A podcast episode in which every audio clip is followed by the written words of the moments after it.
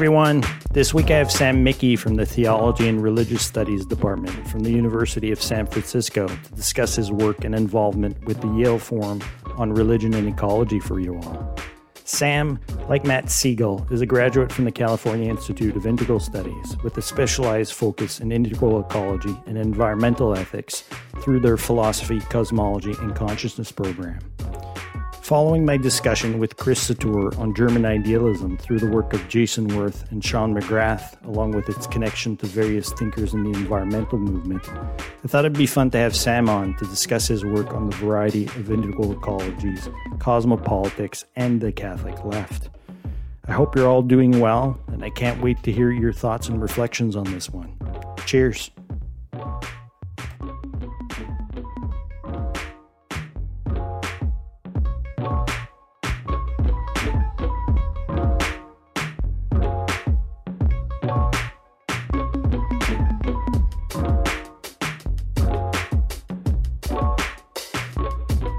Off the conversation with uh, Matt Siegel, um, I'd be curious to know actually if you know, because of your work and the associations that you've had through CIS, if you know Gregory Baum up from Montreal, actually. Oh, no.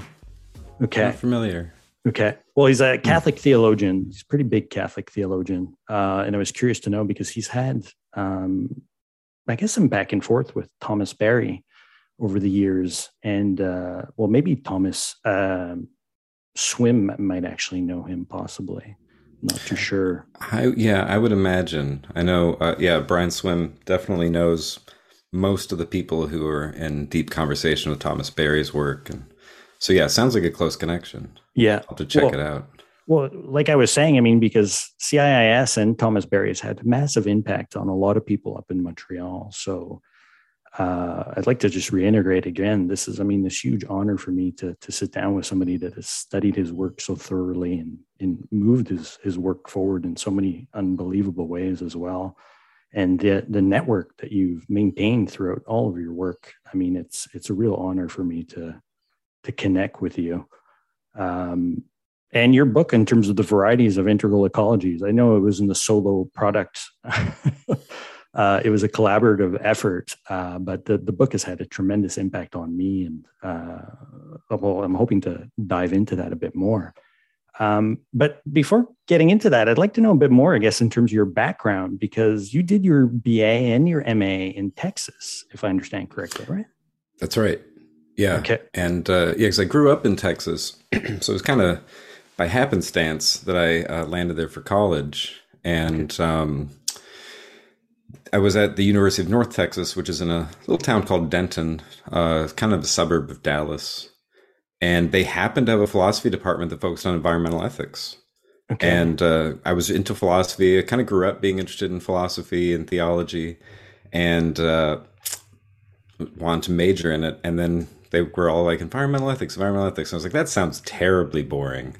And uh, once you study it a little, I was like, oh, this is one of the most radical perspectives out there uh, that's really questioning the foundations of our civilization. Yeah, uh, and uh, and opening up beyond just Western perspectives because the environment's everywhere. So there was you know Asian philosophy. People were working with comparative philosophy, and uh, yeah, really fell in love with it. Cool. And then, but my but my master's degree actually kind of departed from that. Um, and I was studying linguistics and anthropology just because I met professors who were doing that work. Uh, there was a kind of Heideggerian ethnomusicologist uh, studying trance in Africa. Um, okay. So how you know how African uh, religious rituals often involve uh, trance and the way drums facilitate trance experiences. And so I was just like, that sounds amazing. And I don't know much about African religion. That's kind of a gap in okay. my uh, in my knowledge. So I wanted to study with him, and uh, and then Haj Ross in linguistics. Uh, I was just enamored with his work. He was a close collaborator with George Lakoff and uh, just loved his perspective on language and poetics. And so, yeah, stuck around there for the master's degree to try and just broaden out. Okay. And, uh, and then, you know, one thing leads to another. And I'm like, is there a way to integrate all these different fields of study anthropology, linguistics, sociology, ethnomusicology, philosophy, religious studies? And so, integral studies uh, yeah. made sense. And so that's when I ended up out at uh, California Institute of Integral Studies. back in oh geez 2005 i guess uh, so different world then yeah the rent the rents in san francisco were a little more affordable things it's not, not the same as it is now and that was before uh, the philosophy cosmology and consciousness program had any online offerings it was a very different world and uh, was lucky to study with like ralph metzner while he was there. Uh, that was just a couple years before he retired. And so very interested in you know kind of like psychedelic research. Um, and the East West Psychology program. I found very interesting, and uh, and then stumbled across uh, Mary Evelyn Tucker and John uh, John Grim, who are uh, you know students of Thomas Berry along with Brian Swimme, and they were offering a class, and just like a one off, and I happened to be there when they offered it, and wow. totally fell in love with their work, and then they connected me with Brian and uh, then the rest is is really history. And so since then, I've really been involved with field of religion and ecology and deeper into environmental philosophy, and certainly very grounded in the, the Thomas Berry, Brian Swimme kind of perspective on the universe.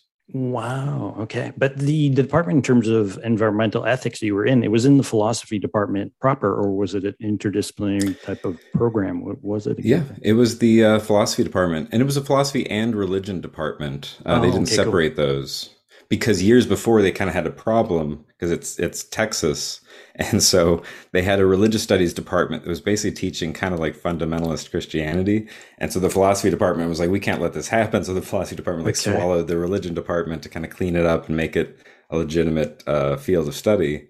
Uh, so yeah, philosophy, religion, and the environment. I never really could separate those because that's just how I was wow. taught. If you do okay. one, you have to do the other.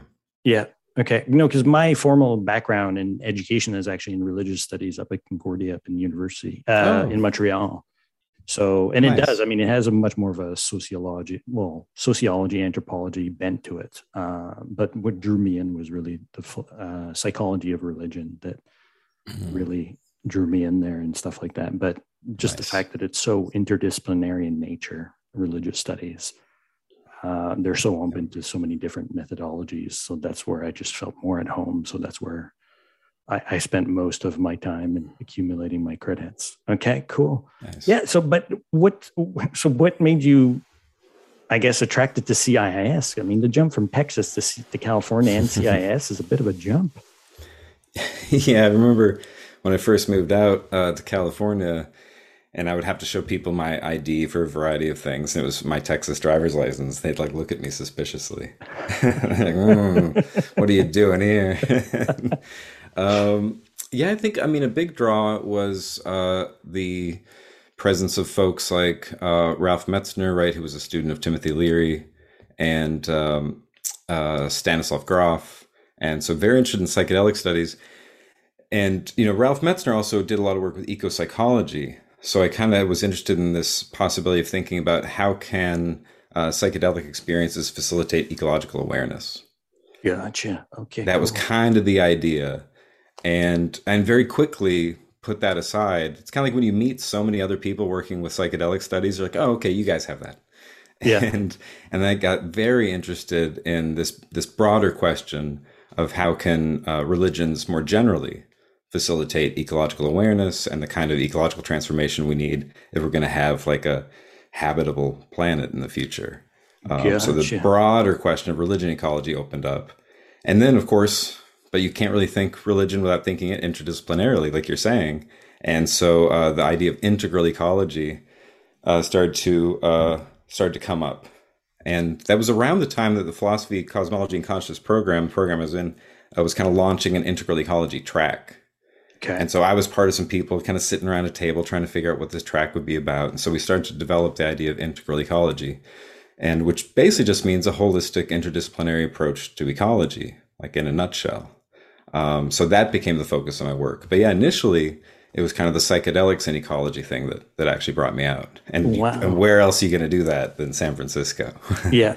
No, I mean, because just reading your work, I didn't see the. Well, I mean, I guess it makes sense now that you say that. But the, the psychedelic, I mean, I didn't pick up any real psychedelic type stuff in, in yeah your your writing. Try to hide like, it as much as possible. Especially, I mean, coming from Texas, not wasn't so accepted. Like, Uh, so yeah, I try to be pretty esoteric about that for the most part. But yeah, once you know it, if you look, then there's there's hints throughout that that kind of stuff is there. But yeah, for the most part, you know, uh, working with like the Yale Forum on Religion and Ecology and things yeah. like that. I teach at Jesuit University, University of San Francisco, so I try, you know, keep all that stuff a little a little quiet.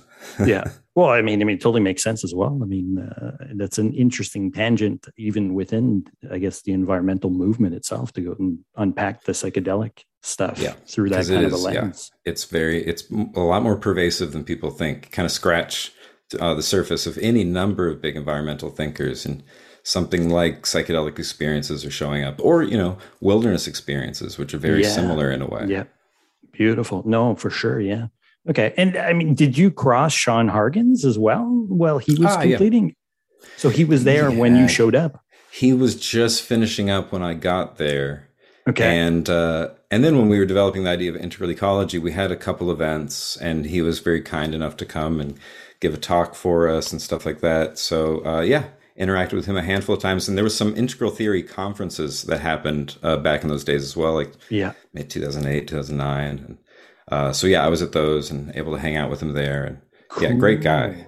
Yeah. Okay. Wow. Wow. Wow. Okay. So I didn't because I knew Sean had graduated out of there, but I, I, didn't realize that you guys had crossed paths. Um, yeah. Yeah. And obviously, I mean, he's the one up at SUNY now that took your your manuscript that you developed with uh, with Adam and with Sean Kelly to go out and publish this uh, the book that we're referring to, the varieties of ecologies. Um, yeah.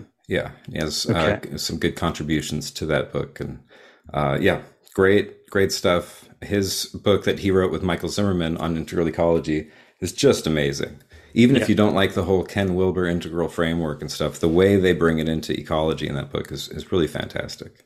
Yeah, no, I mean it's it's it blew me away, and uh, because because I'm kind of interested in the history behind that, and I mean the whole reason with my pod as well is is it's given me the opportunity to go and connect with people that I was joking around with somebody the other day that you know we almost sh- shared the, the same sort of diet growing up. We all grew up on this diet of particular thinkers and books and stuff like that associated with the integral movement uh, and then all of a sudden you know like we're coming of age and then we're realizing that we're a pretty large cohort out in the culture um, and Michael Brooks, who's really the inspiration behind my podcast, he's he's one of those figures as well. Like he grew up on Ken Wilber and the whole countercultural sort of movement, very much like Jeremy and uh, and Matt. Um, so I was curious about your report there too, as well, in terms of how you kind of fell into that history too. So, um, and did you did you read Ken Wilber before going at the CIS, or what's your rapport with the kind of the integral theory associated with Wilber before you landed it? Yeah, I hadn't hadn't heard of him at all. Even though I was doing you know religious studies and philosophy and stuff, but I wasn't for whatever reason that never was on my radar.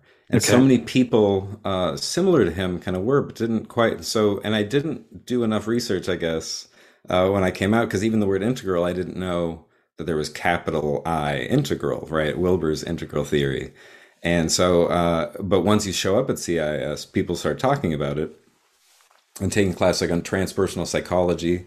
Uh, we were reading some, and uh, and one of the professors at CIS at the time, Jorge Ferrer, mm. uh, had a book out, uh, a really good book on revisioning transpersonal psychology, and he gives uh, Wilber a pretty thorough critique in there. So everybody was very critical of Wilber, especially for the way he was kind of, I don't know, turning integral into just one guy's vision.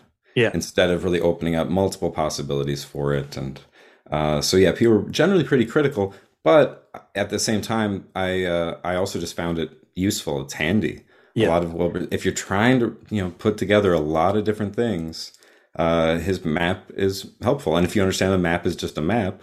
Uh, and don't get too hung up on it, then yeah. uh, it's pretty useful. Allan Combs was at cis at the time, and I took a whole class on uh, just called like Ken Wilber. Okay. And uh, so we kind of really went through it, you know, the whole stages of Wilber, okay. Wilber one, two, three, four, five, and all that, and uh, and yeah, I I found it very useful and uh, at the same time, I, I see why people get get kind of mad at it.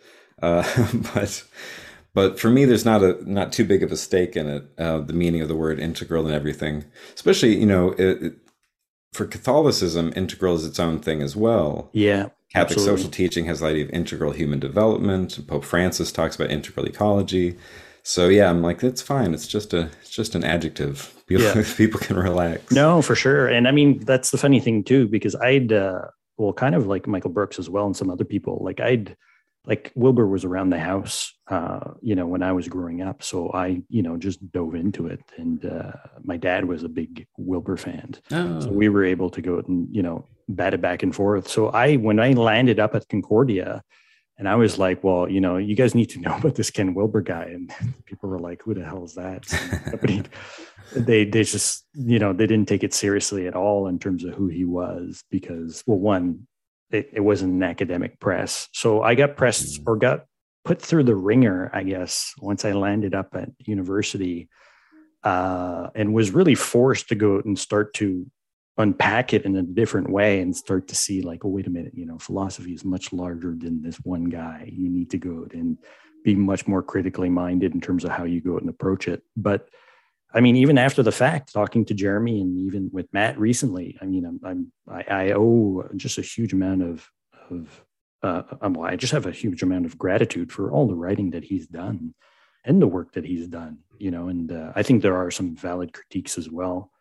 Um, but interestingly, I mean, you're, I mean, CIIS has played an interesting role in that. There has been this important sort of back and forth between him and humanistic psychology and transpersonal psychology that's kept a healthy uh, distance, yet critical, you know, like the, the, battles that were kind of hashed out over the years from the 60s all the way up till till now are fruitful uh, debates that have been had and very fruitful things have come out. Like you said, I mean, the the the, the Wilber Combs lattice is essentially like popped out of CIS and and that dialogue with Wilber in a certain way.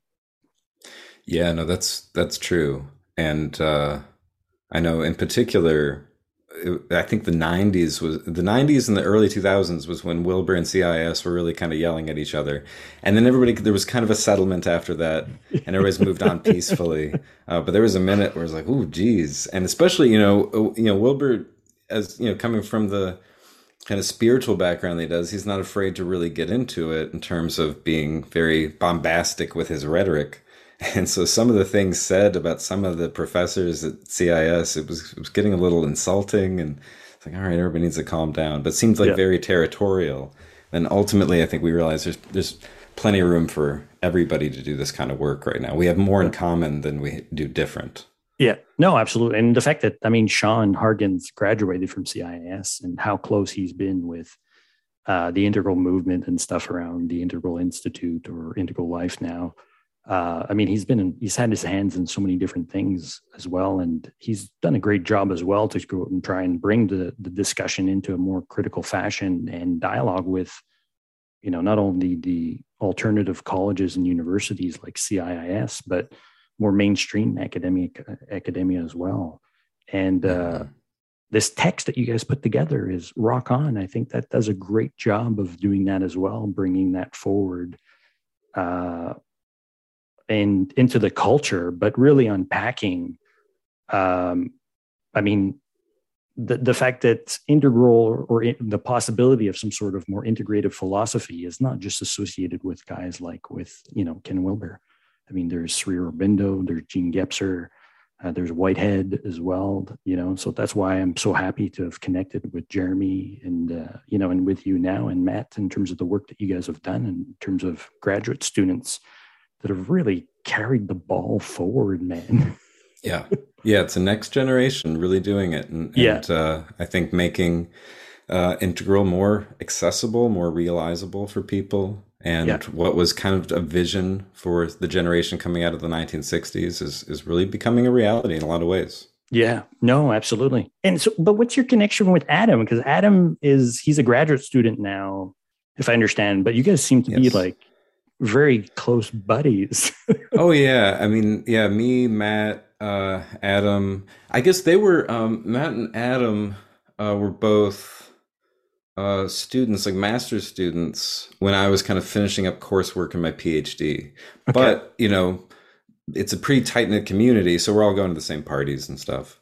Yeah. And uh, so, yeah, all, all good friends for sure. And, uh, and Adam's currently working on his dissertation. I think he's almost done. I think he's just got a couple of periods to put in, a comma, but I think he's pretty close to wrapping up.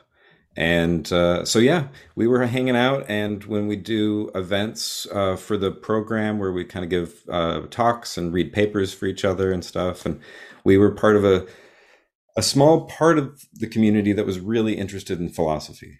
Because okay. some people, not so much. They're interested in the universe story. Some people are studying, you know, psychedelic studies or astrology or esotericism, and so looking more at religion or theology. And some of us were like, "Yeah, what about philosophy? Philosophy yeah. proper?"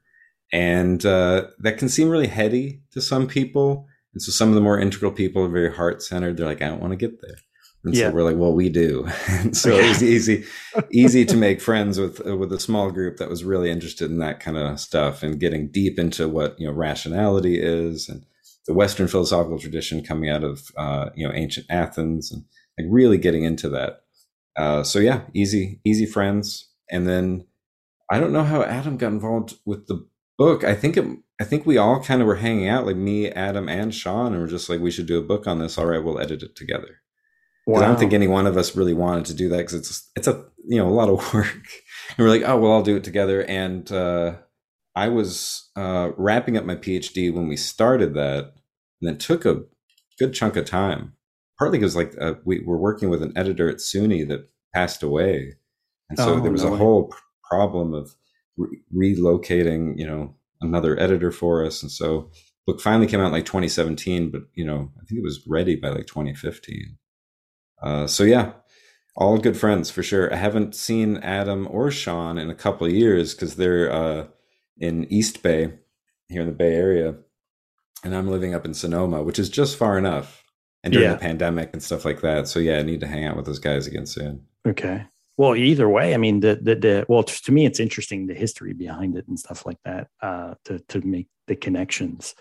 Um, and uh, in terms of your own PhD, I mean, you did it essentially on integral ecology essentially if i understand correctly is that what you specialize in or that's what yeah, yeah. basically okay. And specifically trying to think about the philosophical foundations of integral ecology like what are some of the basic concepts that we can use to to think integral ecology?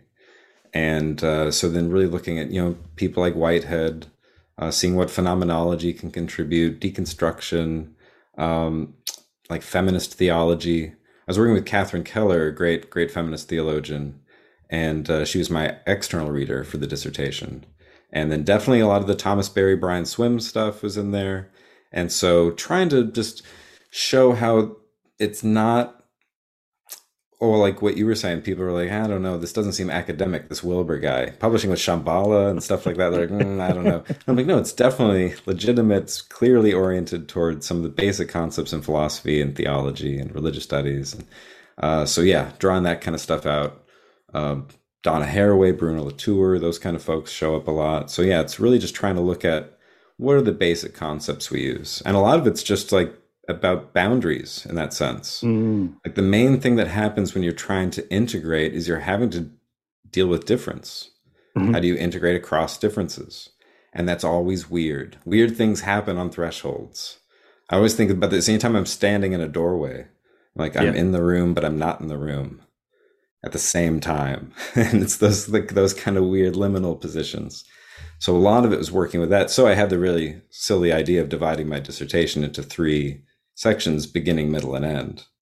And beginnings are about beginnings, middles are about middles, ends are about it. But there's three different kinds of thresholds. Yeah, no, because so trying it, to just, understand limits. It's uh, well, I think it's well, it's fantastic because I, I can see how much you've not only like you've just chewed on this for so long. this is what I really draw, even from your other books. Like I, I recently, uh, you know, picked up some of the other ones and been starting to make my way through it in terms of how you're really unpacking it in terms of uh, uh, the planetary sort of turn and building on uh, uh, Morin and Latour and uh, really getting into contemporary sort of uh, you know the ecological ethical or the the whole deep ecological sort of of turn and philosophy that's involved in that, which uh, I was I'm just not that well versed about, but I'm just much more getting a bit more nitty gritty into it.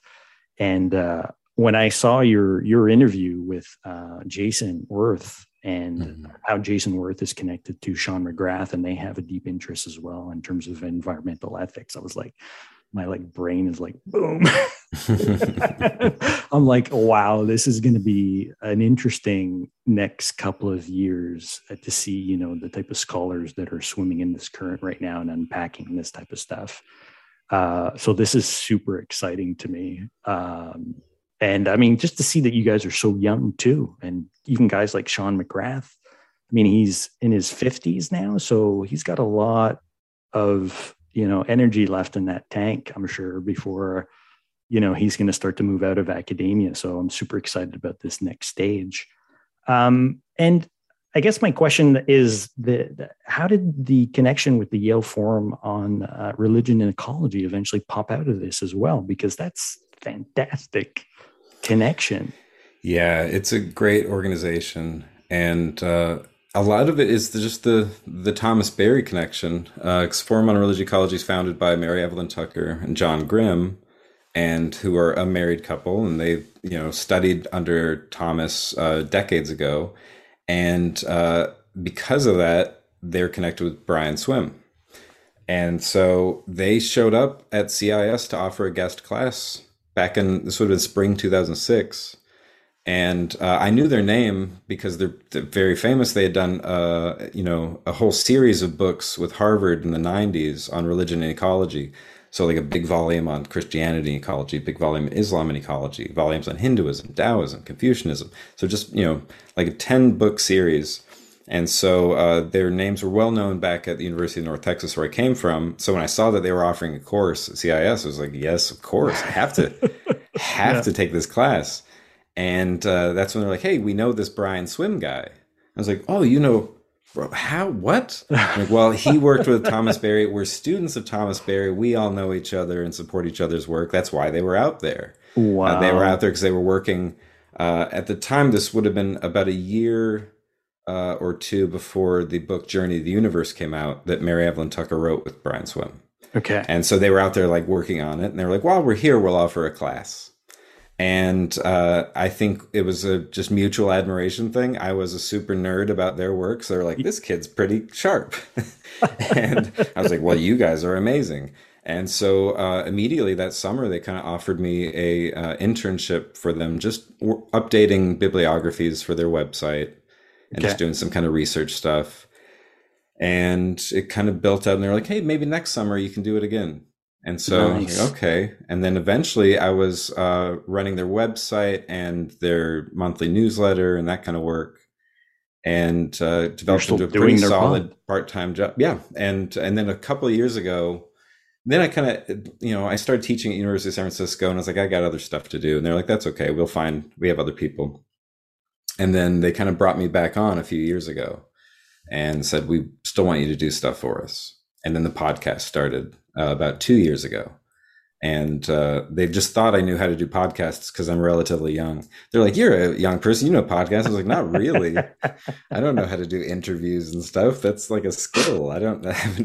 so they're like, "Yeah, you'll figure it out." and so I've been doing that for a couple of years, and it's a lot of fun. It's a great excuse. Yeah. I mean, as you know, with with this podcast, it's a great excuse to just talk to interesting people and yeah. have fun conversations. And uh, so, yeah, great, great people and uh, we have a like a team meeting every uh, about six weeks or something. So yeah, lots Excellent. of Zoom calls with them regularly, and yeah, really inspiring people. And they just retired from teaching, so uh, they're going to focus a little bit more on the kind of work with the forum and it's a fantastic organization. We work with like the United Nations Environment Program. It's you know it has a far reach. It's huge. Yeah, it's huge, and the reach is is amazing as well.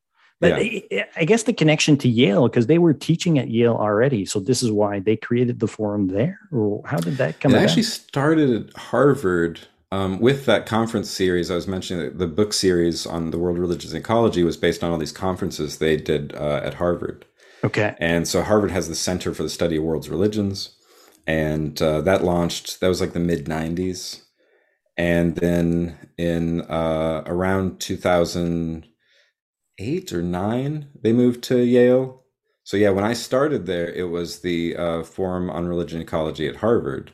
Okay. and then uh, then they started teaching at yale offering a joint position between the environmental studies the forestry and environmental studies program and uh, the uh, divinity school. So they were between both. So they had this really unique degree where you would take classes that are straight up environmental science, environmental studies, and straight religious studies, and you'd learn to combine them. So yeah, really cool degree program, and it's still that's still going. Uh, they're just not heading it up anymore. Okay. Yeah, because I mean, well, because Thomas Berry, if I understand, most of his career was spent at Fordham University. Right. Yeah, he was at Fordham. Okay. Because I wasn't so, too yeah. sure how or where. Because I'm, I mean, I know of Thomas Berry. I'm the people actually that exposed me to that were influenced by Thomas Berry in terms of his new cosmology, but I got much more interested in terms of Gregory Baum's own theology in terms of hmm. he fell into the the Frankfurt School type stuff and mm-hmm. theology. Yet he was very inspired by the new cosmology that was being advocated, obviously by by Thomas Berry and uh, de Chardin as well, in terms of that school of thinking and stuff like that.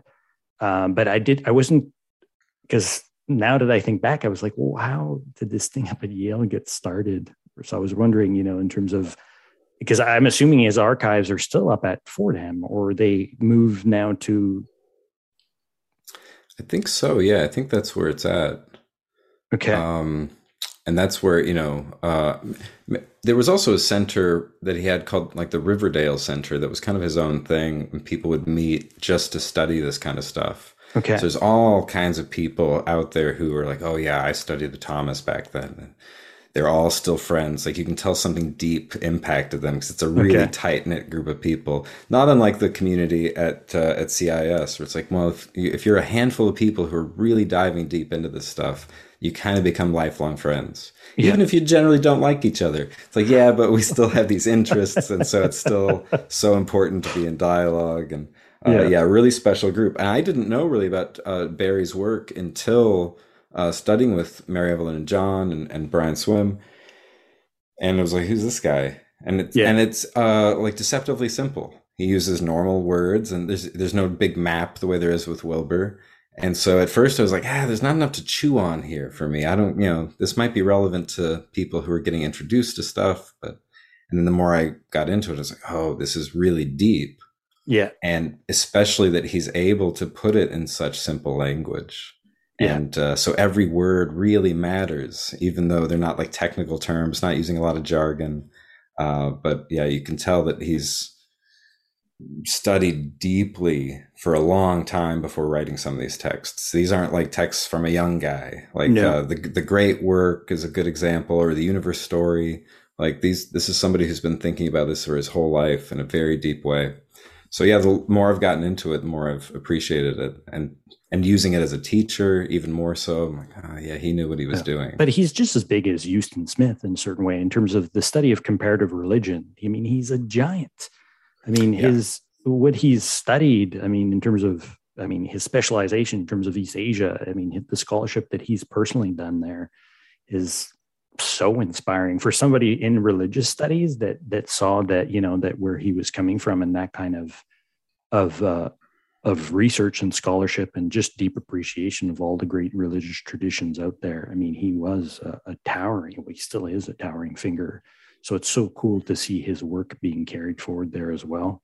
And like you said, I mean, he's had so much uh, influence on other institutions, CIIS, Harvard, Yale in Montreal, I mean, we have the Thomas More Institute, mm-hmm. uh, which has a deep sort of uh, of Catholic community that's uh, that has it's it's in, it's it's a small liberal arts college that's associated with Concordia University and McGill. Mm-hmm. Um, and usually they're ex students from either from Concordia or McGill that keep on going there for ongoing continuing education and and, and learning. So, um, and that's actually where uh, Bernard Lon- uh, Lonergan actually went out and gave some of his foundational sort of uh, lectures in terms of his, you know, theology and stuff like that. That actually came out of that. He was teaching mm-hmm. there, so he's had a major impact on some people there. so Gregory Baum, Bernard Lonergan was there. And I mean, the influence of Thomas Berry on so many people that I know around that particular small college, liberal arts college, is so prevalent and still very strong here in Montreal. So that's the impact that he's had and stuff like that. Nice. Um, yeah. And uh, so, because uh, I, I feel, or at times I, I, I wasn't too sure. Now you're at uh, a Jesuit university. I think it's one of the longest, I think it is the oldest Jesuit institute on the West Coast, isn't it? It's a good question. I don't know. Loyola, Loyola Marymount in LA might be older. But yeah, we're definitely one of the oldest for sure. Okay. Yeah. Gotcha. Okay, because yeah. I, I, was wondering in terms of your interest in terms of Catholicism, because when I was reading or taking a look at some of your stuff, I'm like, oh, he he's he's a Catholic. You know, like this is what he was picking up on, and this is why he's so interested in uh, Thomas Berry and stuff like that. I don't know if I'm reading into it or was reading into it, but that was I would have never guessed the psychedelic type stuff. I was like, no, he's just yeah. Catholic. Psychedelic Catholicism, essentially. uh, and yeah, yeah, I was uh, I was raised Catholic. Still, you know, consider myself Catholic. It's just complicated because of a, a broader commitment to world's religions and things beyond Catholicism. Yeah. Um, but yeah, deeply uh, religious as a kid. For some, like when I was like eight years old, people were like, "What do you want to be when you grow up?" You know, classic question for a kid, and I would say the Pope. No way. And uh, my parents were like, "All right, that's kind of strange," and like, "Good, good luck, kid." They're like, you know, they don't normally pick Americans. That's not a normal option for Pope because uh, we're very weird here. It's such a Protestant country. Like you can't really American Catholics aren't aren't where the church is is heading. But you know, good luck. okay, that's hilarious. so yeah, it meant uh, meant a whole bunch to me, and uh, and then it was like high school that I started like learning other ways of of thinking, getting into even like atheistic kind of existentialist stuff. You know, Schopenhauer mm. and Nietzsche. Uh, reading like Lao Tzu, Zhuangzi, you know, getting into Taoism, uh, Buddhism, and stuff. And I was like, wait a second, there's other things and so, uh, really, ever since then, I've tried to be more Catholic, I guess, in a lower C sense, you know, really universal, right? Yeah.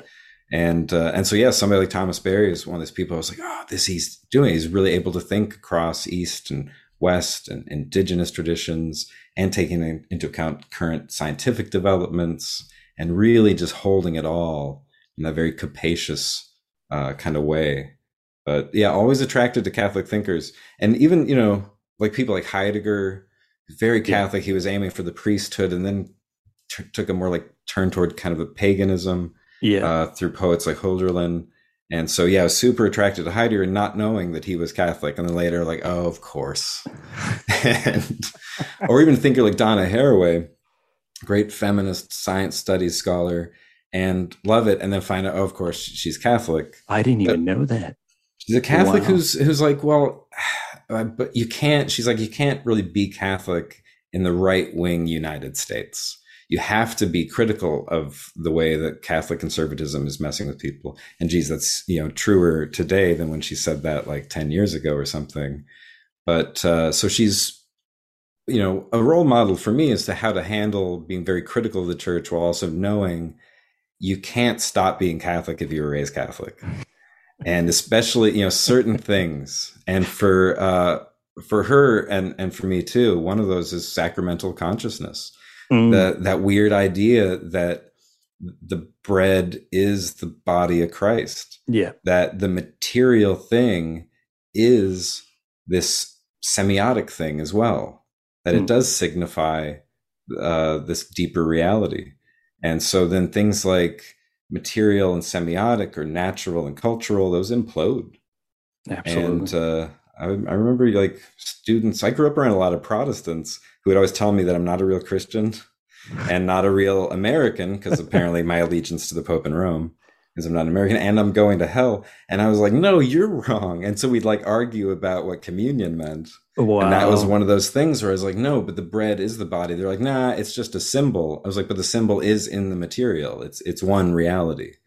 And of course, Protestants don't think that. They're not into transubstantiation. No, exactly. And uh, so, yeah, that's stamped on me. And so, like, I see the world that way.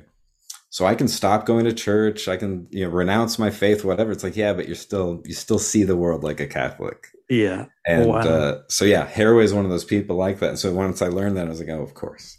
Now it all makes sense. The way she's like, nature and culture can't be separated. I'm like, because you're Catholic. but yeah, it's deep. And uh, so it's great teaching at a Jesuit university where I can kind of let that out and tell students, you know, you're at a Catholic university, so I get to say Catholic stuff to you. No way. That's cool. No, no. Yeah. I mean, that was like, I, I was in the impression kind of coming into this chat that I was like, well, one, how did this Catholic end up at CIIS? There's a lot of us. Uh, I'm not, alone. Uh, Sean Kelly, uh, you know, who uh, was my doctoral advisor, and uh, and obviously did that uh, the book, The Variety of Integral Ecologies, with him. he also Catholic. Really? Yeah. So a lot of us and Canadian as yeah. well, if I understand correctly. Yeah, too, right? that's right. Okay. French Canadian too. Is he?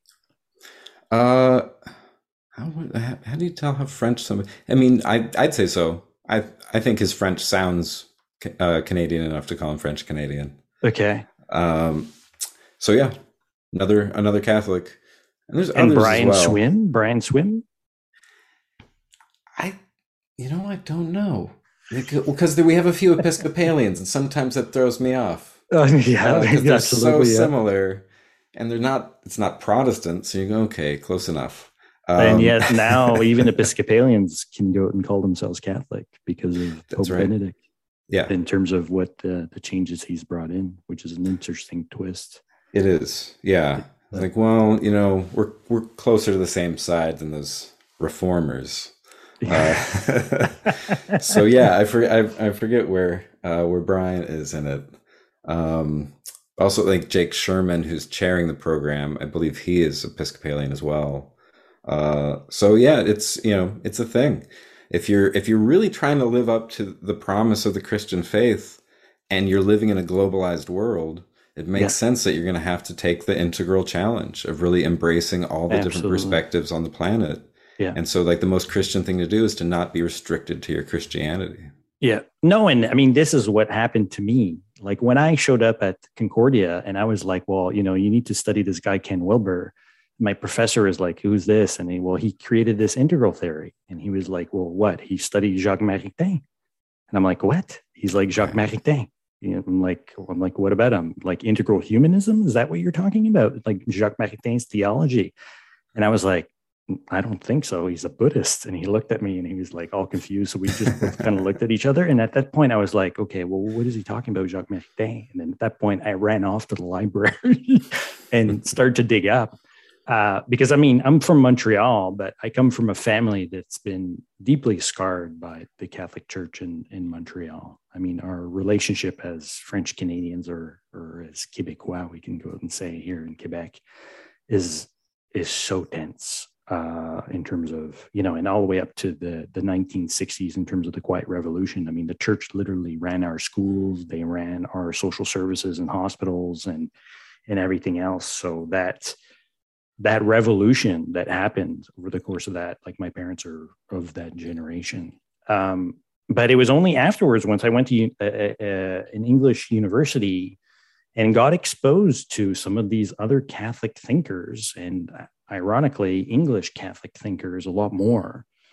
Like I was able to go out and uh, I wouldn't say heal my face because I was protected from it from my parents. Like I grew up with Alan Watts. Like my parents went off the deep end. they turned into this like beat type whatever. So that's what I grew up with. And then, you know, like I grew up with as a sort of a nightstand Buddhist, as you can go, we hmm. say in religious studies, right? Uh, although I've gone on Sesshin and I even studied in terms of Zen. Like my first Zen teacher is uh, Alan uh, uh, Albert Low here in Montreal. And he was a direct student of uh, Philippe Kapleau. Mm. So he, you know, eventually left the states and came up here and set up shop. So he runs the Montreal Zen Center. Oh, cool. Um, and thanks to him as well, he was very open. You know, and I said like, you know, like, but like this Zen thing somewhat doesn't make sense to me, man.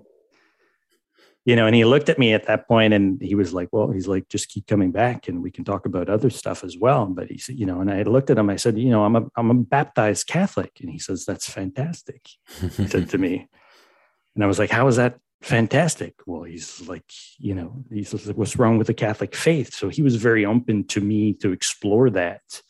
And he gave me eventually like Meister Eckhart and some other people to go out and read. So, I mean, I was transformed through that in various ways. And, and yet it's confusing as well to go and being like, we're, you know, we're part of the Zen tradition. And yet here we are passing around books within Catholicism and stuff like that. And my conversation with Jeremy and with Matt as well, and I'm happy I'm having this conversation with you, is I mean, because CIIS is this weird place. yeah. That, that this melding of of east and west in in a in a beautiful way where people get to go and explore all these these uh, these topics that we're talking about um, and I'm happy to hear that you know there's some deep Catholic roots within there as well that are kind of you know batting the ball back and forth and having deep conversations around that. Um, but I guess what I'm trying to, to get at is my conversation with Jeremy because he's a Catholic too, and we were talking about like where is the Catholic left today, mm. right? I mean the you know religion in a certain way is being co-opted, particularly Christianity by the right, and yet like we're talking about Catholicism has a deep intellectual tradition, philosophical tradition, and theological tradition. And there is this tension on the left and right uh, that is very much at play in our culture, even today. Uh, so, my question to you is that when you published this book, you published this in 2017, mm-hmm. and Pope Francis had just dropped Laudato Si. And how did that change things for you or were you even thinking about that when you were putting this book together yeah when people were initially writing the chapters for that book it was before pope francis wrote that encyclical yeah laudato si came out in 2015 and i think most people had their chapters in by like 2014 so we were like oh well this this changes things that's a yeah. very that's a very prominent religious leader. I mean, there's a billion Catholics in the world. Uh, it's a very large denomination, and so um, we definitely took note. And uh, I th- you know mentioned well, like you guys preface, more than yeah. just took note, man. You guys, the whole introduction, yeah, is built on it, and you guys are drawing on. So I, I like I was like floored and excited to go and read that, but I mean, it's more than just you know you guys kind of tapered it in at the end. You guys really thought yeah. about it in a certain way. Well, yeah, because it, it turned out that Pope Francis was saying exactly the kind of stuff we were saying. He was drawing on the same thinkers. Yeah. And uh, and not citing them. And so he doesn't cite Thomas Berry because that would kind of be a controversial citation. And even more so, right, Pope Francis kind of identifies integral ecology as listening to the cry of the earth and the cry of the poor. That's like right there, really early on in, in the text. And all of us, you know, having studied, you know, integral ecology, we know that there's this liberation theologian, Leonardo Boff, mm. uh, from Brazil, and that he has a book called Cry the Earth, Cry the Poor. That's not just like a quote from Boff, it's a book title. And Pope Francis doesn't cite it, he doesn't put it in quotes. He just, he basically plagiarizes the term because you can't mention liberation theology in Catholicism without making a lot of waves. Yeah, exactly. And so we were just like, oh my God, he's saying this stuff. We were already writing about Leonardo Boff. We already saw, because he uh, published some stuff on integral ecology back in the mid 90s. Yeah. So uh, Boff's work was one of the first people to actually use the phrase in print. Okay. And uh, and then Thomas Berry was using the term integral ecology among friends and uh, colleagues and stuff, but not publishing a lot about it. But so that's you know we were aware of the the Berry Boff integral ecology thing. And then here's Pope Francis 20 years later, uh, basically using all of their language. And so we're like, this is really kind of validating what we're saying. Uh, and and yet we have a way to also think about this without being committed to Catholicism. Yeah. Because there are ways to be integral if you're not a Catholic. Mm-hmm. And so trying to open it up. And of course, that's his point as well, right? Laudato Si, you know, Pope Francis is saying this isn't just addressed to Catholics. Normally, an encyclical isn't really even for all Catholics. It's really just for people who are in official positions. And this one is for everybody. It's for all humans on the planet uh, because we have a planetary problem. This one's for all of us. Yeah. And so we felt like, well, that's our message too. Um, so yeah, it's really been quite a blessing. And that, then I've been in a weird situation ever since where now when I say integral ecology, people don't think Wilber. They exactly. don't think they're like, oh, you mean like Pope Francis? I was like, well, all right, yeah, we can work with it in in that way. But then, but of course, for some people, that just raises eyebrows because they're like, oh no, Catholicism and all yep. the terrible things the church uh, has done and still does. So yeah, complicated legacy. Uh, but yeah, so then for for a lot of people, they think of me as like the Pope Francis guy. I'm like, oh, wow, right. yeah, happy to happy to do that. I like Francis of Assisi, and uh, I teach at a university named after Saint Francis. So I mean, you know, that's it's everywhere. And yet, I also am aware of the way that the Franciscans, in particular, responsible for native genocide throughout California. And oh, yeah. you know, and wow. it's it's a terrible legacy. It's so hard to support the church while also being critical of the church, and it's it's so complicated. I think Pope Francis is doing a fantastic job. Um, he's he's done a good job of trying to show some sense of apology for native genocide and obviously the residential schools in Canada and things like yeah. that. You know, it's it's it's a hard time to be uh, to be Catholic. And now with geez, the repealing of uh, of Roe v. Wade, and so many American conservative Catholics are very excited to take away yeah. women's rights. Tough time. Uh, so yeah, it's it's weird. It's weird that you know at a time when I was kind of trying to basically put my Catholicism away, Mm. Francis kind of says something and then really pulled me back in in a way where I have to be a spokesperson for the faith in a way where I was trying to, I just do philosophy. I'm just trying to do environmental ethics here and I'll deal with Christian stuff, Buddhist stuff, indigenous stuff, whatever. But I'm not a spokesperson for the faith. And now people are like, hey, what's Pope Francis think about this? I was like, oh, okay. No not way. easy. Not yeah. easy. But, yeah, yeah. you know, first, uh, he's the first Latin American Pope mm. and he's signaling an uh, allegiance to liberation theology. Yeah, that's where Catholic leftism is right now. The Catholic left is in the global South. Yeah, absolutely. And, uh, and so I throw a lot of uh, a lot of attention that direction because you know North America, it's so right wing, and for you know a variety of reasons in the global South because people are poorer. Yeah, and that's you know that's where Jesus is going to show up. If you believe at all in the message of Jesus, Jesus is going to show up in the face of the poor. Exactly. And people who are really experiencing that are going to have a better sense of how to how to realize it. So I think you know there's a strong Catholic case for communism, and people like uh, like Boff are, are, doing it. Especially I don't know. Also, liberation uh, feminist theologians. I think Ivone Gebara is a good example, or even like Elizabeth Johnson uh, you know, North American writer, um, but a good example of somebody who's doing liberation theology, doing feminist theology, and uh, really opening up possibilities for those kinds of transformations. Yeah, so I think, or uh, women's ordination conference is another good example. Talk to these women who are like working on getting women ordained, okay. and a lot of them are right. There's a whole secret network of women priests that find bishops who will ordain them, and then they're out there running liturgy and doing stuff and uh, I even have I have a picture here uh, of one Father Anne, uh, and no uh, my wife is really into feminist theology and just met Father Anne recently, and she realizes she's being ironic by calling herself Father. Uh, but uh, though you talk to these women, they're not right wing. Yeah. So like if you know.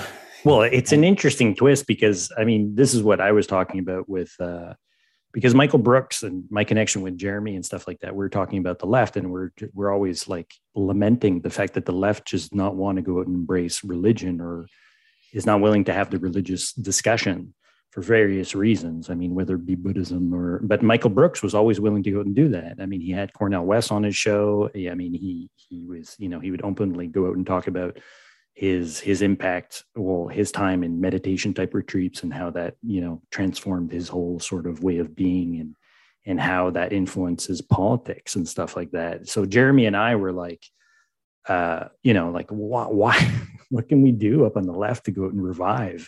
And i said to him i said you know at one point as is well i mean if we need to go out and revive anything it's the catholic left I mean, people like Dorothy Day and uh, I mean, some of these others, you know, radical left wing thinkers that, you know, completely embrace this idea of, of, of of liberation theology to, to, a certain way. And even then, I mean, they're playing a dicey game, right? I mean, they were always able to go out and play that knife's edge in terms of how they would go out and massage it into the culture and stuff like that. Um, but I mean, th- th- that's why I was so like reading your text. I mean, Boff and even Berry, I mean, are were pushed out of the Catholic fold in various ways at various points in times, and de Chardin as well. right. Yeah. Was never really mixed legacy.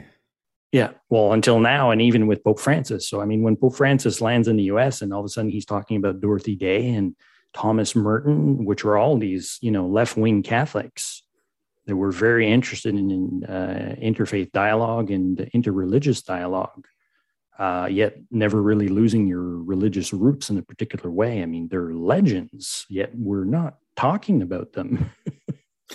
yeah, so, not not nearly enough anyway. Yeah. So, I mean, this is why I, I was excited to talk to you, you know, like to have this conversation because I mean, you guys are are not only reviving or keeping that dimension alive through your network. I mean, through now through the Yale, uh, you know, uh, forum on religion and ecology, but uh, I mean everything else that you guys are doing on top of Wilber stuff, which is even weirder in the mix, right? Because for me, this is the the conversation that I've been wanting to go and have with people that were attracted to uh, uh, Jacques Maritain's sort of integral humanism. So I was like, you know, well, yeah, well, why am I drawing in this stuff from the East? Not that I'm against it in terms of Sri Aurobindo, in terms of integral yoga and integral philosophy. Like, what are the roots within the Western tradition that we can go and talk to people about because they feel somewhat alienated even from their European roots in a certain way?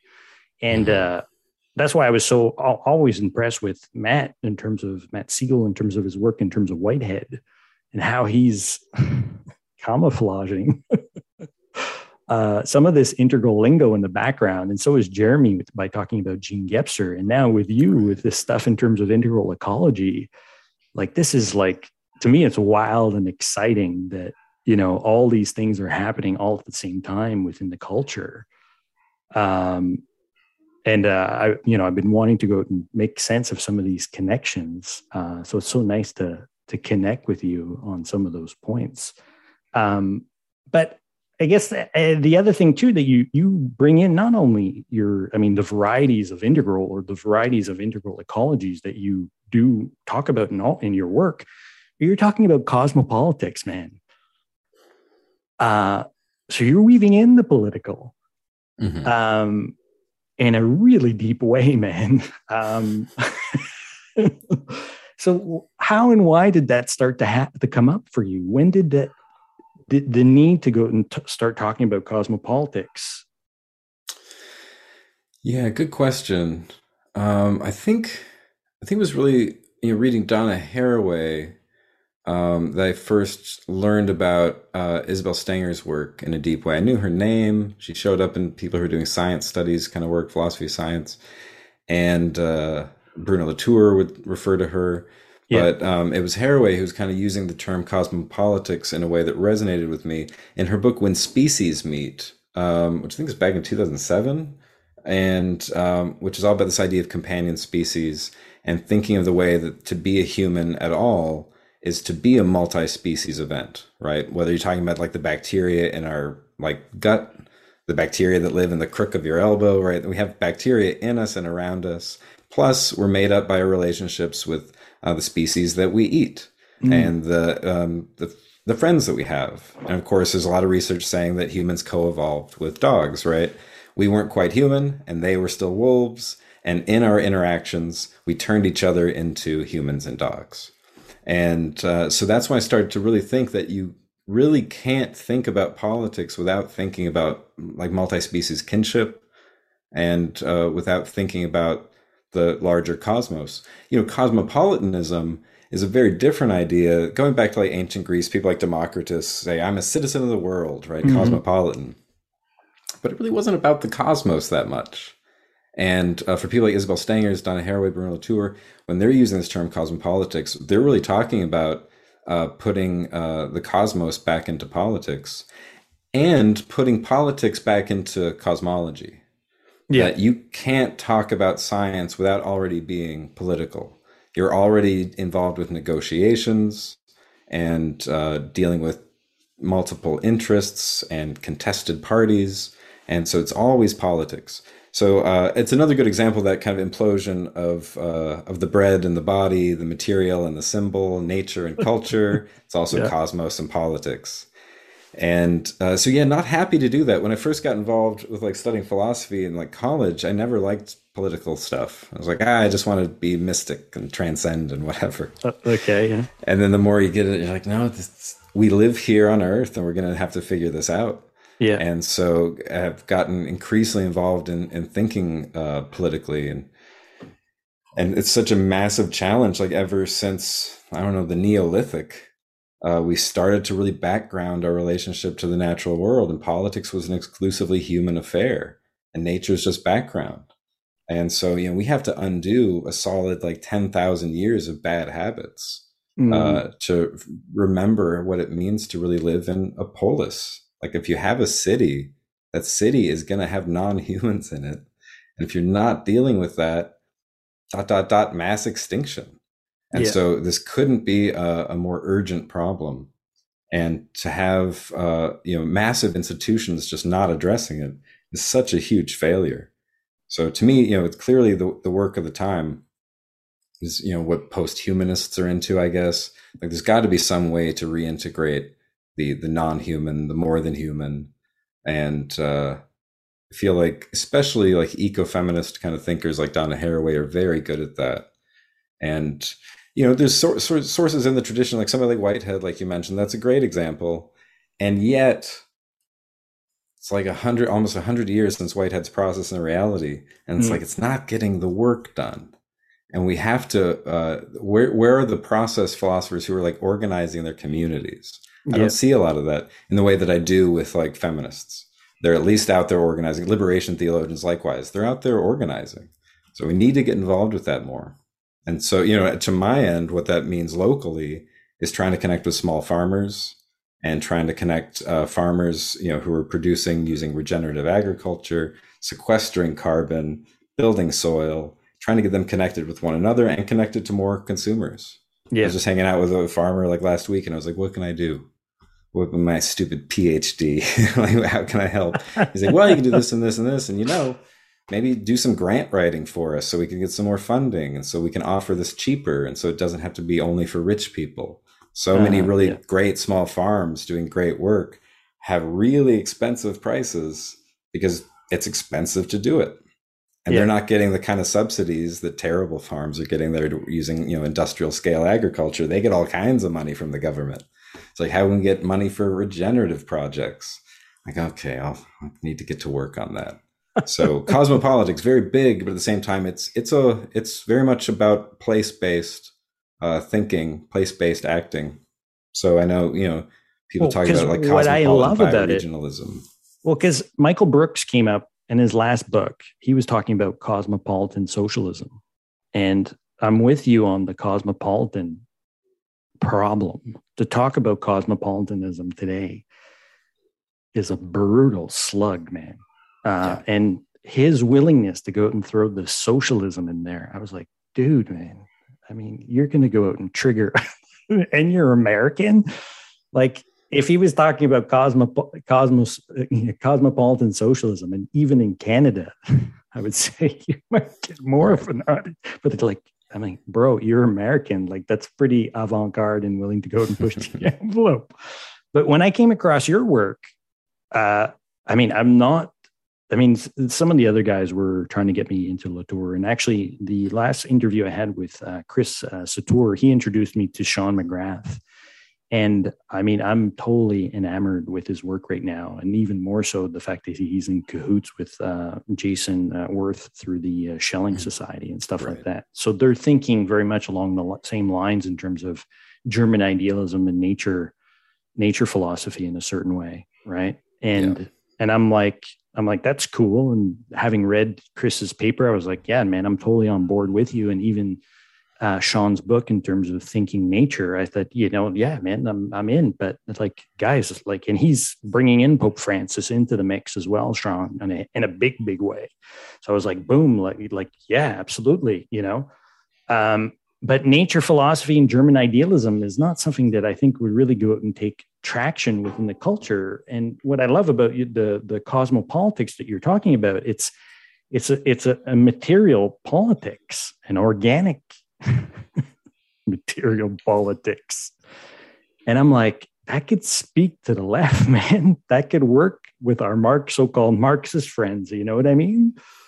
Yeah. Um, and you know, I, I, lament, and I mean, the whole point of my pod, in a certain way, has been a big sort of lament around Michael Brooks, the fact that we lost such a legend there that was, you know, th- talking about so much, and he just had a massive audience. Um, and I mean, not only did he have a massive audience, I mean, he was able to go out and have regular conversations, but the the philosophy that was behind his thinking in terms of his performance and his humor was so up there. You know what I mean? And uh, mm-hmm. So, in a certain way, I mean, I'm I want to keep that spirit alive, and I think Cosmo. I think you're on to something in terms of this cosmopolitics, which I don't hear Jason talking about. And I haven't heard Sean talk about at all in terms of their work, in terms of that sort of framing. And I was wondering, uh, maybe if you knew why. I mean, you, you, would you happen to know why they? Yeah, I think some of it's just uh, just terminology. You know, one of Jason Wirth's recent books was on uh, Gary Snyder and Dogen. Yeah, of course. Uh, you know, Gary Snyder, great uh, poet and bioregionalist, and so bioregionalism is not a common term for people doing like political philosophy but you know it's just basically like something like indigenous politics the basic idea is what if uh, you know us you know contemporary uh, humans could learn to re-inhabit our place in the way that we used to and yeah. recover you know indigenous ways of uh, of being and knowing so he'll talk about that he, his um, he's got a book that he's working on on anarchy Oh. And uh, so, yeah, there's just different ways of talking about it. I, think one of the problems with cosmopolitics is it is very connected to Isabelle Stengers' term, and so it's kind of restrictive because uh, she's really known for it, and then Haraway and Latour have elaborated on it. But it ends up being a problem that is mostly about the philosophy of science in a certain way. Okay. And uh, so between that and then cosmopolitanism, likewise, it's like, well, it's kind of uh, vague. It's like, well, what kind of cosmopolitanism? Are you thinking like that there'd be one like federal government for the whole planet kind of thing? like you know no. maybe maybe not what are we talking about so you know if you go back and you're like well it's a term Democritus used 2500 years ago like that's yeah. not helping us no. and so uh, yeah so i think that's probably why uh, jason Wirth isn't isn't using the term okay but if you asked him are you cosmopolitan yeah, of course citizen of the world for sure yeah. But uh, but what particularly does that look like? And it's like, well, it's going to have to look like making amends and reparations with uh, the indigenous inhabitants of of the planet. And yeah. for us in North America, right? North America is known as Turtle Island, and so uh, so yeah, the new book is called Turtle Island Anarchy. Really? Uh, okay. Yeah. So I know there's a whole conference. You know, uh, Jason Wirth is part of this organization, the Pacific Association for the Continental Tradition, PACT. Okay. And a great group of philosophers. I've been hanging out with them for like a decade and super cool people. And they're all very invested in making sure that the philosophical tradition is not just Western, yeah. but includes Eastern perspectives and indigenous perspectives and the non human world. We're trying to put actual continents back into continental philosophy. Cool. And so uh, for us in North America, continental philosophy would mean philosophizing from our continent. And so we need a kind of place based politics in that sense. So Cosmos, sure, still in there. Uh, but who's Cosmos and from okay. where? From where are we asking these questions? And so we want people to kind of be grounded in their in their place. Uh, so in a sense, you could also call that ecological democracy. I like yeah. that. I'm still a fan of democracy. Okay. I'll go ahead and advocate for that. And in a way, what cosmopolitics would really want is for every different political position to strengthen itself as much as possible yeah. so that it's as grounded as like uh, you know speaking as a catholic of course catholics are conservative because we think that the answer to society's problems is in our tradition. So we want to conserve our tradition. Like, cool, I'd like to see some some conservatives that are really conserving tradition. Yeah. And conserving tradition also means you're going to have to preserve the, the environment, uh, social and environmental context in which that tradition exists. So it's going to have to care about community. Like, Yeah. cool. I, I want to see. I want to see socialists and and conservatives arguing from those deep principles and from those deep roots.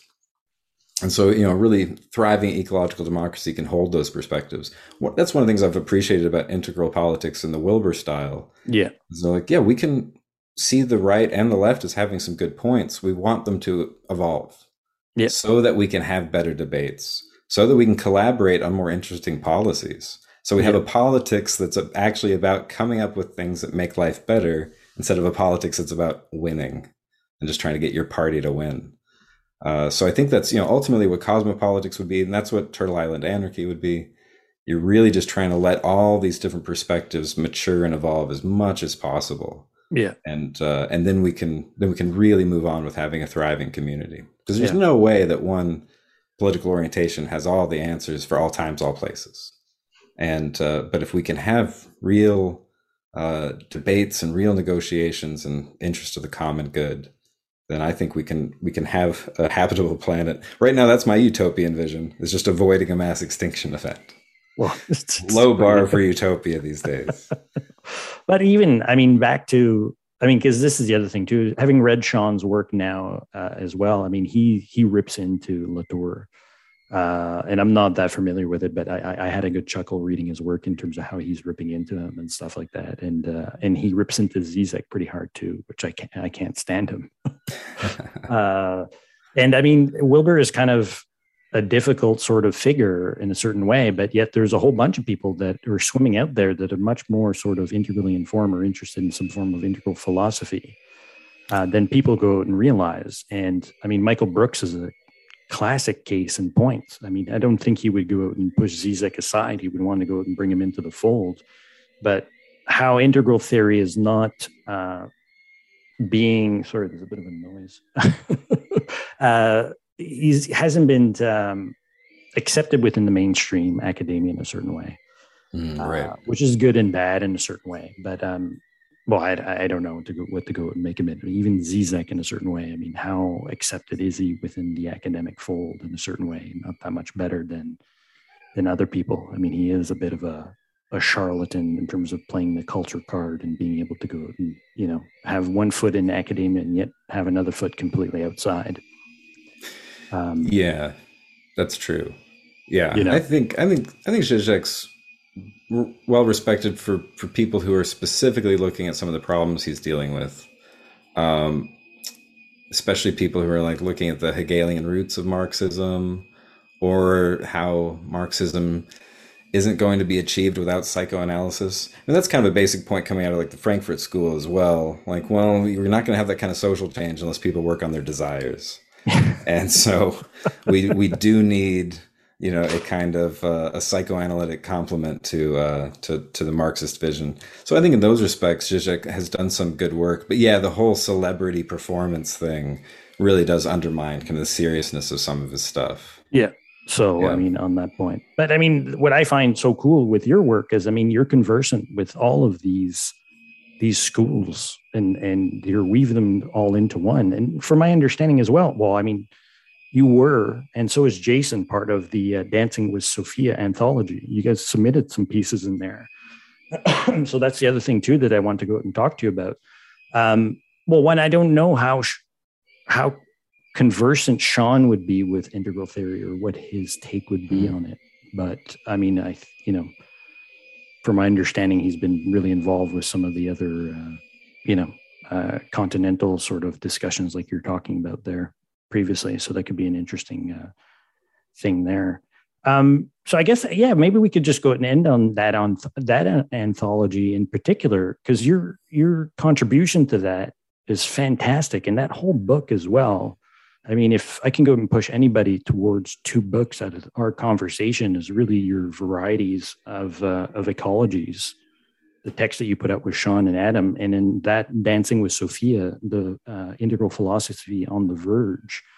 Um, how did that? Do you, what's the bit of the backstory in terms of how that anthology came about? Do you know, or? Yeah, I think it was. I mean, that you know, Sean Hargens was really a prolific guy, and uh, so yeah, I think it was just him kind of putting out a call, and like, hey, who's interested in integral philosophy? And I was like, oh, I'm. That's exactly the kind of stuff I'm I'm into. Uh, and so yeah, just wrote an abstract, and he was like, yeah, this sounds great. At that point, I knew Sean, so it was kind of easy to get in. So yeah. so even if the abstract was a bit of a mess, he's like, all right, close enough. So yeah, I'm not sure what what kind of feedback he had. That was years ago. I forgot what I even wrote for that. Oh, I don't even remember the title of it. I mean, yeah, I, I well, I mean, the the well, one piece that really stuck out for me in that particular anthology was how integral theory is. It was um, uh, tied into uh, American pragmatism, right? Uh, and I think that's a pretty good description for a lot of people. I feel that are allergic to integral philosophy or Ken Wilber's thought people tend to go and associate them with the new age and yet i right. feel that if you're conversant at all with american pragmatism that i mean i think you should pick them up because he falls into that philosophical school in a very deep way in a certain way uh, mm-hmm. you know because of his interests well obviously with uh, james uh, mark baldwin uh, the American psychologist, most people don't go out and focus on. We always go out and focus on, on William James. Right. But the other thing too is Pierce or Pierce. It's Pierce. Purse. Purse. Thank you. Yeah. It's, it's such a strange pronunciation. It's not intuitive at all. It's purse. Yeah, exactly. Yeah. Uh, because I mean, if he unpacks, I find Peirce in a, in a understandable way. Mm-hmm. I mean, I've tried to go and pick up, and I'm just like, oh god, like I can't. It's not easy. Yeah. Exactly. Yeah. You know. So uh, so that anthology, I feel like it really kind of pushed the envelope as well in terms of integral philosophy as a possible new school along with critical theory. I mean, if people are really knee deep into critical theory and want to go out and see like pragmatism and dialogue with uh, integral philosophy, I mean, I'd love to, to, to, well, I'd love, I just, I just love the fact that you and Adam are very uh, philosophically adept, you know, and you guys are going out there almost like philosophical warriors, uh, willing to go out into the and Matt as well, like go into like you know uh, deep conversations around guys like Whitehead or uh, you know some of the you know you pick up quite a bit I find in your work in terms of the deconstruct and turn in terms of Derrida's work in terms of uh, mm-hmm. some of the stuff that you've written about uh, in a beautiful way, just as well as Wilber. I think, you know, don't go and just kind of like Peterson throw this to the wayside and this is all garbage in terms of deconstruction. So, um, and Adam as well. I mean, the stuff that I see him pushing out through social media and some of the stuff that he's been doing through the sidebar as well, he's willing to go out and have some tough conversations with a lot of people. Uh, yeah. You know, yeah, very, very cross disciplinary as well and uh, so yeah not stuck within philosophy being able to talk about you know art and architecture yeah. and, uh, and history and getting into the social sciences. Uh, so yeah very smart people always inspired by uh, by adam and and matt for for that matter. Uh, super super smart guys. Yeah. and yeah and helpful for me because there's certain questions where I'm like, oh, I don't know, but Matt would, and so they're they're helpful people to have around because there's just so much there's so much work to be done and uh, with the very simple pragmatic thing of negotiating with multiple perspectives. Yeah. We got a lot out there we got problems to solve and we need to have some really open uh, and honest dialogue to make it happen. And so it's good to to have kind of a team of people who can you can refer people to. Same with jason Wirth and some of the people at uh, pact that's you know there's a really it's inspiring to see because if if we've ever needed a whole lot of people doing this, it's right now. Yeah. And you think, you know, people like Aurobindo or Gebser, Whitehead, there's a handful of people throughout the 20th century. 21st century, it's a different story. We're really seeing the emergence of a whole new wave of uh, of thinkers working on this. It's becoming uh, it's starting to become strange for people to be locked into one discipline and one perspective. The yeah. new norm is tending toward integral. Absolutely. Yeah. No, and, and, and the pole, the polarization stuff as well. I mean, you beautifully just kind of riffed on it before as well. I mean, not to be scared of conservative thought and philosophy, along with you know going knee deep in terms of the the left wing philosophical tradition as well. Um, and I'm finding people just you know falling into one or two camps there. Very you know, the, it seems to be polarizing around that in the culture as well. Mm-hmm. And what I love about you know having conversations with people that are integrally informed is that I mean they're they're they want to go out and bring everybody in and have a discussion, a deep discussion about you know how how does this all hang together? How does this all fit together? uh, and it it needs to because if it doesn't, then there's just going to be so much suffering in the world. I mean, this is, you know, for sure. Yeah, exactly. Yeah, that's why the the integral kind of challenge of, for consciousness is very much a pragmatic problem. This isn't one of those things where it's like, ah, we'll get there eventually. It, it might take a few tr- tries, and you know, it's like, no, we need to do this now. Like the future life on Earth is at stake yeah. And uh, so, yeah, the, it's, it's, a new level of urgency that the human species has really never gone through before. We've always had second chances and third chances. Yeah. I'm like, not not this time. And so that means we can't uh, we can't push people around. We're gonna have to talk to people where they're at. Absolutely. And so if somebody's conservative, you're like, all right, we're gonna have to talk to you where you're at. We don't have time to wait for some kind of conversion you, you, know, here's here's where you're at. Well, here's where I'm at. Do you like to breathe air? I also like to breathe air. I think we can work this out together. Absolutely. No, for sure. And I mean, it, has been so inspiring to see all of your work. I mean, like you said, I mean, you guys really are a new generation, uh, and I'm happy to see that that this new generation is is getting. Uh, I mean, it's digging it. It's, it's it's building institutional roots as well yeah. you know the fact the work that you've done with the yale forum on religion and you know the fact you're, you're up at ciis and you're up at the uh, the the the faculty that you are now now in terms of in san francisco and in terms of that particular university i mean i'm just so happy to see that you guys are getting you know able to go out and set up shop within uh, universities and colleges and uh, doing some stuff online as well but that institutional roots within higher education uh, is so important, I think, uh, you know, for the next generation to come up and see that there is some healthy things going on in our universities. It's not yeah. all, it's not all bad. Uh, there's a lot of uh, that was really kind of a bit of the upshot too with my conversation with Chris and with Matt. Uh, you know, in terms of you know that people are just shitting all over our universities, like somehow they're they're completely decrepit institutions that need to go and be burnt down to the ground. yeah uh, instead of going out and having uh, salvaging some sort of stuff or just maybe just focusing on the institutions and individuals that are doing really cool work within them so hopefully yeah. uh, you know this conversation that we had today and some of the uh, you know the other conversations i might have along the way will go out and help move that forward but uh, yeah.